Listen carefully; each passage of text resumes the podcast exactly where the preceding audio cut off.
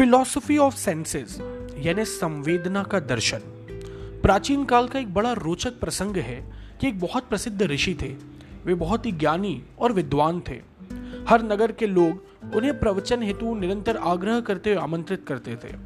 एक बार उन्हें एक शहर में विद्वानों की सभा में निमंत्रित किया गया।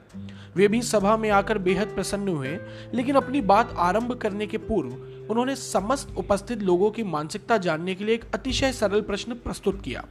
कि ईश्वर द्वारा प्रदत्त सुख की अलभ्य वस्तुओं में से कौन सी चीज़ उन्हें सबसे ज़्यादा उपयोगी, प्रासंगिक और मूल्यवान लगती है? कई सभाजनों के हाथ एक साथ उठ गए और उत्तर भी आने लगे। किसी ने कहा संपत्ति, यानी वेल्थ तो किसी ने स्वास्थ्य हेल्थ किसी ने कहा सुविधाएँ, यानी फैसिलिटी किसी ने कहा सौंदर्य ब्यूटी तो किसी ने कहा जीवन लाइफ ये सबसे ज़्यादा मूल्यवान है, सबसे ज़्यादा ज़रूरी है। इस तरह अनेक उत्तर आते चले गए, किंतु ऋषि जो थे, वो किसी भी उत्तर से संतुष्ट नहीं लगे।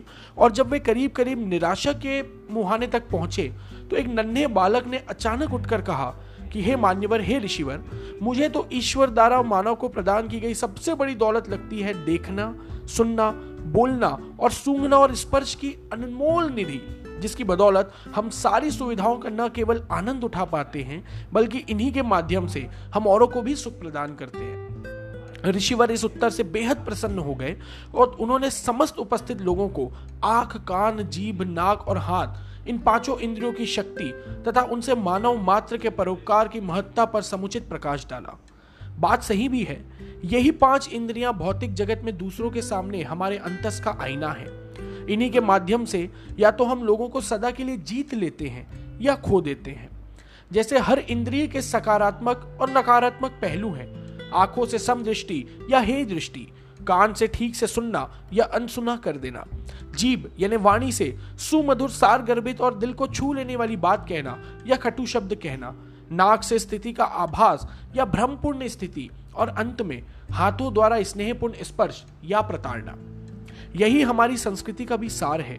प्रबंधन जगत, यानी मैनेजमेंट वर्ल्ड में तो एक व्यक्तिगत जीवन से भी अधिक महत्वपूर्ण, सामायिक और सार्थक है।